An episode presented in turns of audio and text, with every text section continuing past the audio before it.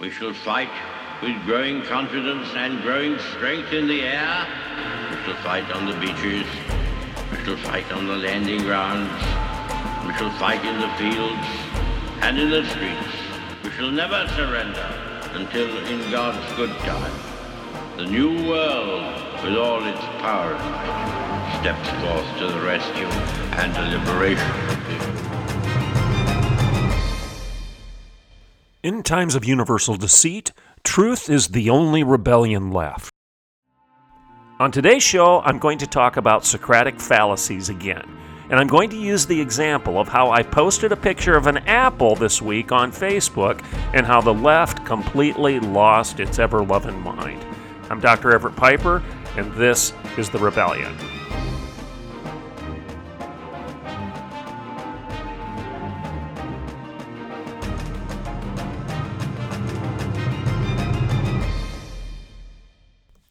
Good morning and welcome to The Rebellion. If you listen to the show routinely, you know that over the course of the last year or so, I've talked about Socratic fallacies repeatedly. Often I talk about the fallacy of ad populum and the fallacy of ad hominem. I've also talked about the fallacy of non sequiturs. Well, on today's show, we're going to talk about fallacies that are often committed by those advocates of critical race theory, critical theory, cancel culture, and politically correct thinking. They commit five consistent fallacies over and over again, and they don't care. Either because they don't know what those fallacies are, they haven't been educated well enough to understand Socratic logic in the first place, or they do understand it and they claim that it's just a product of white privilege, kind of like saying that 2 plus 2 equals 4 is a white way of thinking rather than a right way of thinking. This is the nature of what's going on in the political debate, the social narrative today. Or there could be other reasons that they commit these fallacies. I don't know. Um, but I am going to talk about a meme that I posted this week. The meme was simply the picture of an apple. I didn't make it up myself. I saw it from somebody else. I thought that's hilarious, so I reposted it. The meme is this it's a picture of an apple, but it says, the text that goes with the meme says, This is a banana. If you see an apple, you're a right wing extremist. Now, I thought this was hilarious because it highlights the lunacy of our time, of our day, the denial of reality. I mean, it could have been a picture of, uh, of a woman, and it could have said this this is a man. If you see a woman, you're a right wing extremist. It could have been a picture of a dog, and it could have said, This is a cow. If you see a dog, you're a right wing extremist. The examples could go on and on with regard to the left's denial of reality. A picture of a fish, and it could have said, This is a horse. If you see a fish, you're a right wing extremist. It could have been an example of an elementary school uh, flashcard where the picture actually shows 2 plus 2 equals 4, and the text could have said, this equals 6. If you think it equals 4, you're a right wing extremist. You get my point? This was a perfect meme that expressed in very simple terms a problem that's going on in our culture right now. It was beautiful satire. Because as we've said before, good humor has to have a good measure of truth to it or it's not funny. And this meme is hilarious. And frankly, the, the traffic that it uh, created on my Facebook page was huge.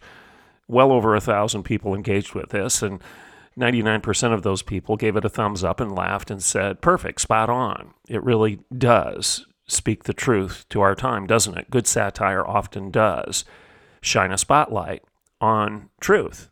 What's going on in reality? A problem, something that is so ridiculous that it is funny. Well, this meme also triggered a few people. I don't know where they come from. I don't know how they get to my Facebook page, but I had people from Australia, England, the Netherlands. The LGBTQIA community came unglued. And I'm going to give you an example of one response from a guy who fancies himself a progressive leftist, and he's proud of it, and how he responded to uh, the terrible right wing conservatives that were posting such things and laughing about it. And I'm going to discuss Socratic fallacies in the context of critiquing this. So that's today's show. Remember that if you'd like to subscribe to the Rebellion, you can go to patreon.com backslash Dr. Everett Piper. That's patreon.com backslash D R E V E R E T T P I P E R. And also, if you want to go to my website and check out any of my writing for the Washington Times, all of those articles are archived there. And that website is dreverettpiper.com, D R E V E R E T T P I P E R.com. And you can access links to my books there. You can go to the Washington Times archived articles, and you can also go to all of the back issues of the Rebellion there that are uh, uh, documented, archived, and stored there so that you can access a link to your favorite episodes of the Rebellion and then post it out there on your social media or send it to your friends and family so that we can increase the number of people listening to the Rebellion on a routine basis.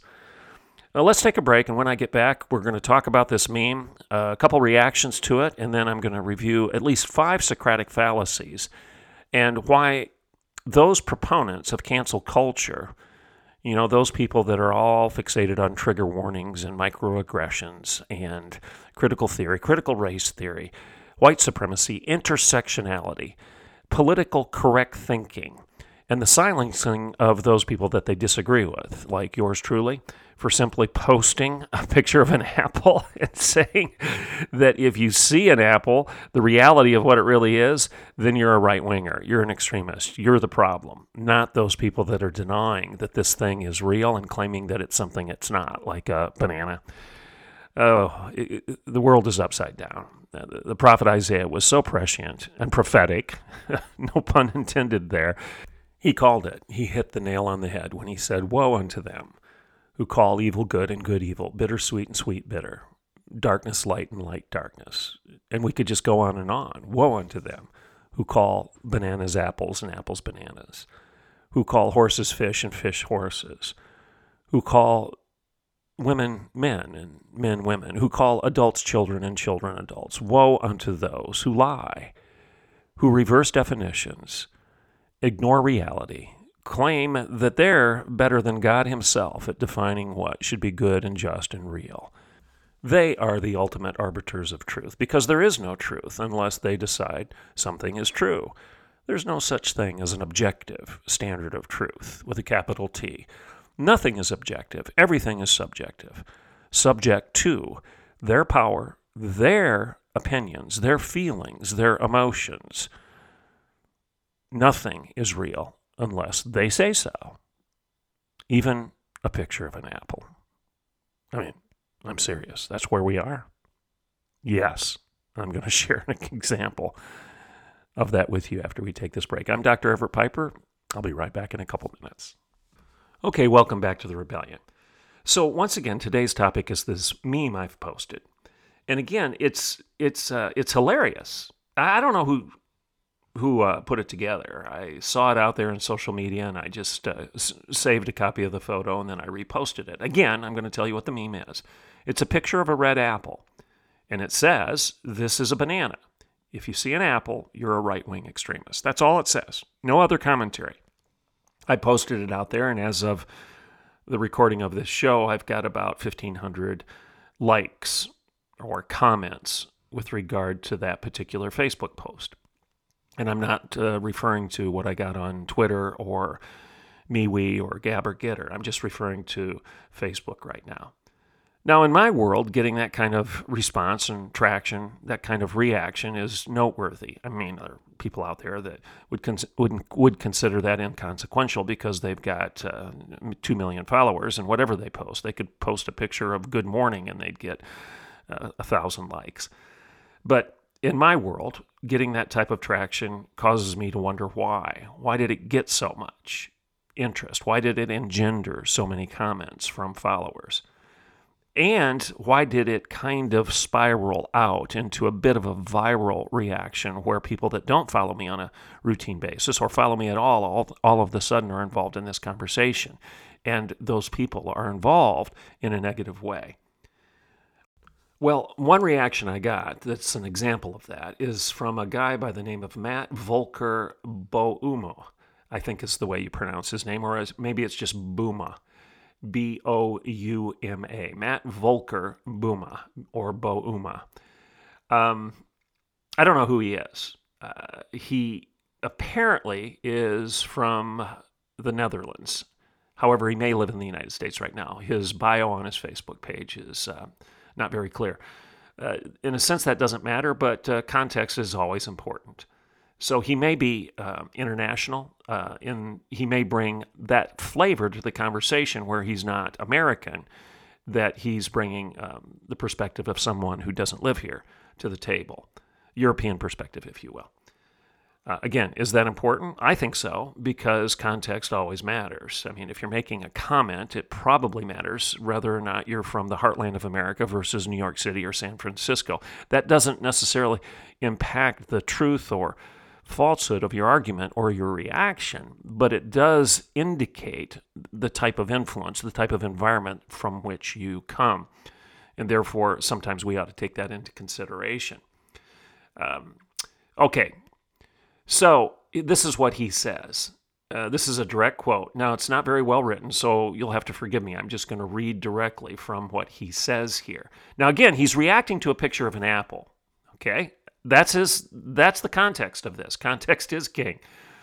The more I see and hear heartless, greedy, selfish, antisocial conservatives and Republicans cry, whine, and yap about how unfair it all is, or make lame, unfunny jokes and flavorless cartoons and memes that really have no point at all, or throw impotent little tantrums of misplaced rage about being treated the way others are, and have been for years, if not centuries, or those others gaining the same rights you've had for eons, the more soothing it becomes.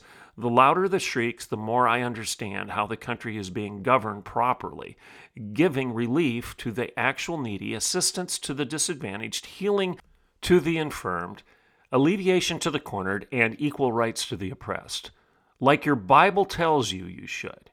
Your yelping and your outrage demonstrates things that are going right. Keep it coming. It has a very rewarding and enriching influence to see such people as ye lose it. It's fantastic. Okay. Now that's his response to a picture of an apple where the text says, This is a banana. If you see an apple, you're a right wing extremist. His response is interesting, isn't it? Now, I want you to pick it apart. The first thing he says when I hear heartless, greedy, selfish, antisocial conservatives and Republicans cry, whine, and yap about how unfair it all is, or make lame, unfunny jokes and flavorless cartoons and memes that really have no point at all, or throw impotent little tantrums of misplaced rage. Okay? What is that an example of? what is it an example of? Well, let's go to the first couple. well, it's all one sentence, I guess. Let's go to the first couple words heartless, greedy, selfish, antisocial conservatives and Republicans. What did he just do? He labeled everyone who is in this thread who's giving it a thumbs up heartless, greedy, selfish, antisocial conservatives and Republicans. Now, does the meme say, does the meme say anything about being a conservative? No. Does it say anything about being a Republican? No. Why is he assuming anything? Is he labeling people in a way that's illogical and irrelevant and perhaps inaccurate? And why is a picture of an apple and pointing out the fact that today some people might actually claim it's a banana and be applauded and affirmed for doing so? Why is posting that heartless and greedy and selfish? What does it have to do with greed at all? And why is there any discussion of self involved in this particular in this particular exchange. Why? This is an example of a straw man. Okay, that's a straw man fallacy. He has constructed a scarecrow, a monster, a boogeyman. He has constructed something that he is calling heartless, greedy, selfish, whining, yapping, unfair, and lame, unfunny, and flavorless. Okay? He's constructing something that he goes on and calls impotent, uh, prone to tantrums, misplaced rage, treating others poorly. Okay, he's constructed something that he thinks is a representation of a boogeyman that he now calls a conservative or a Republican. This is the quintessential example. This is the poster child of a straw man argument, a fallacy that's known as the construction of a straw man, a boogeyman, a character that is not real. It's in your imagination. Only you're the one, you're the only one who believes that this boogeyman is under the bed and actually can hurt anybody because everyone else knows that this imaginary character that you've come up with is in your own mind and it doesn't exist elsewhere. That's a fallacy. It's the straw man fallacy. Now, what's another fallacy that he has committed here? Well, this is obvious heartless, greedy, selfish, antisocial, okay, yapping, unfair, flavorless, unfunny. You people are awful. And I'm going to call you names. I'm, I'm going to completely ignore your point, and that is reversing definitions, calling things something that they're not, calling apples bananas and pretending that that claim actually makes it real.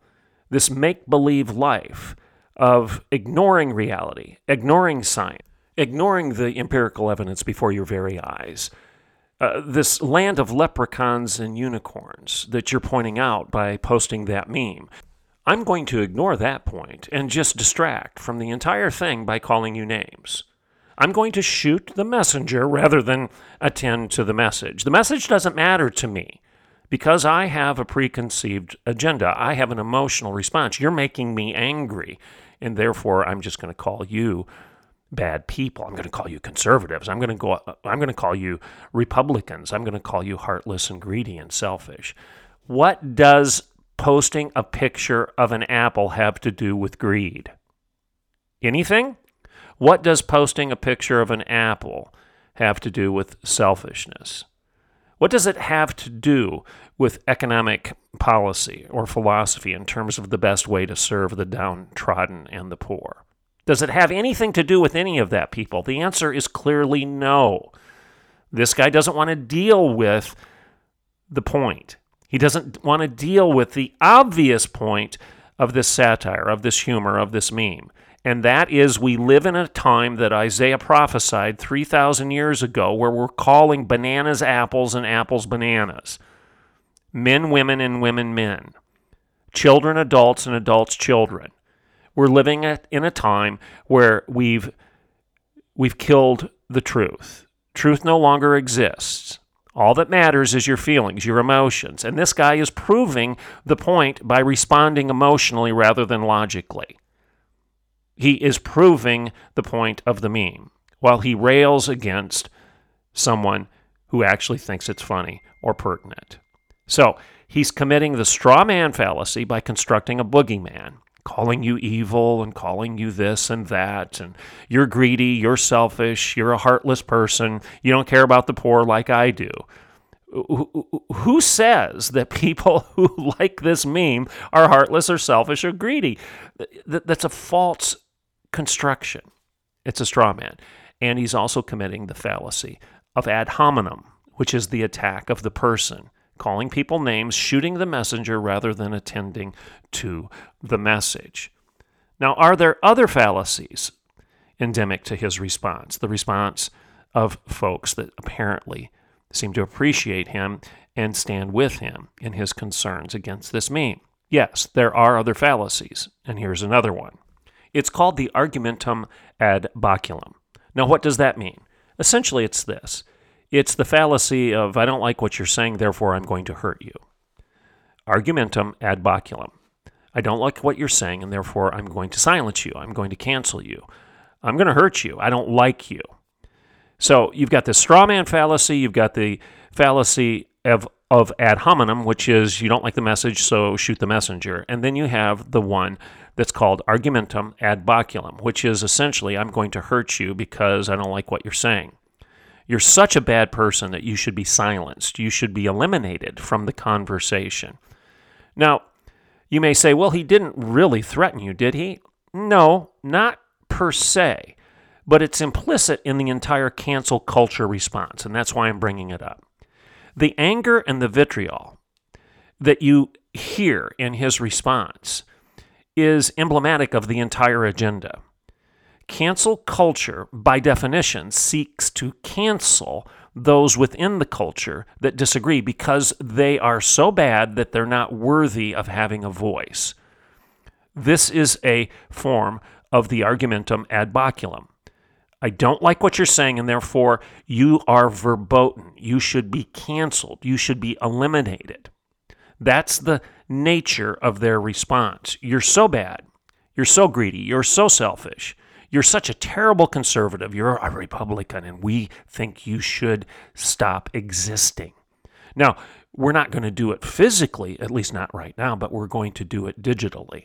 We're going to cancel you from social media, from Twitter, from Facebook.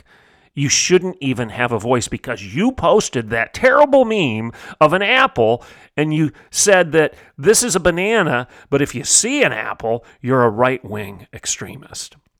That's terrible. You shouldn't even have a place in the Facebook world or on Twitter. Uh, people shouldn't even be able to engage with you. You're such a terrible human being. This is the argumentum ad baculum. And it's pervasive across the entire spectrum of political debate right now.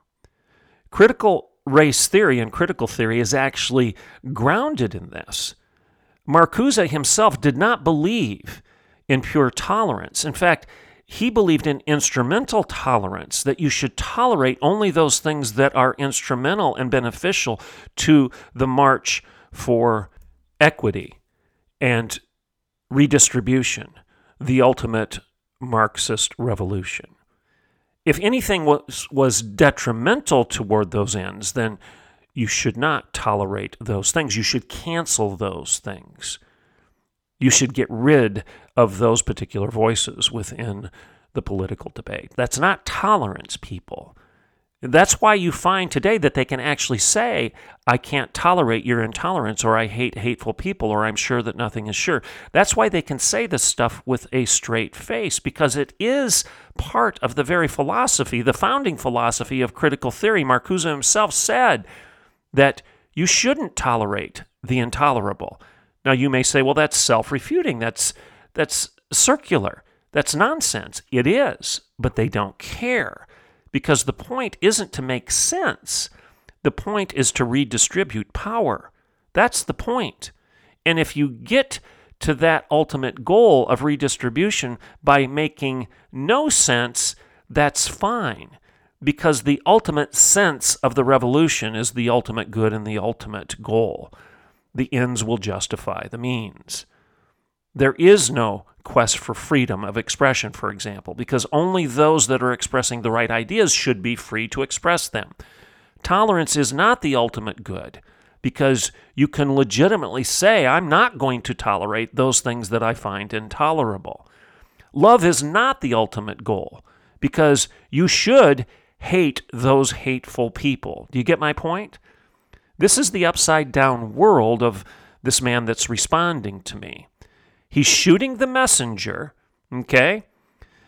Rather than attending to the message, he's committing the fallacy of ad hominem by calling the messenger names rather than attending to the actual ideas, the message that he's bringing to the table and trying to refute that message rationally and logically.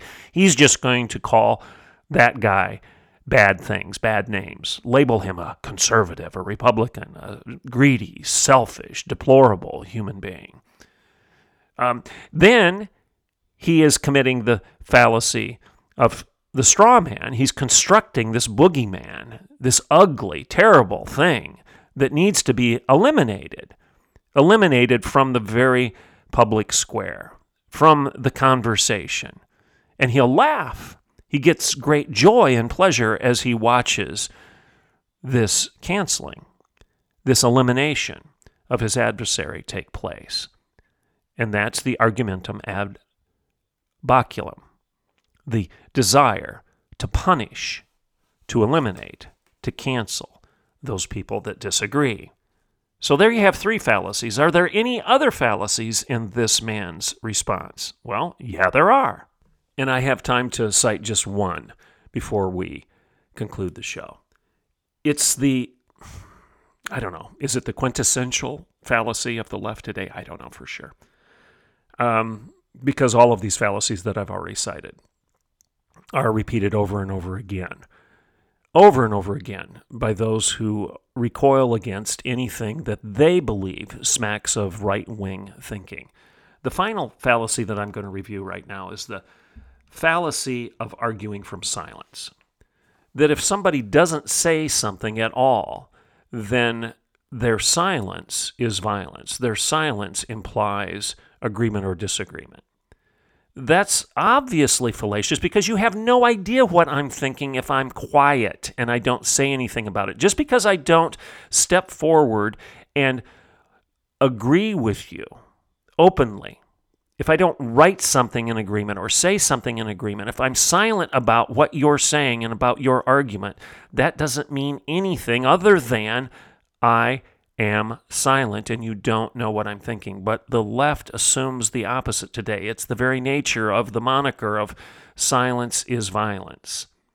That if you don't agree with critical theory, then you are guilty of exercising privilege. You're guilty by default. Your silence condemns you. This is a blatant fallacy, and it's very dangerous because it forces people to come forward into the public square and say things that they may not even believe just for the sake of maintaining the peace. This is what totalitarians do. This is what despots do.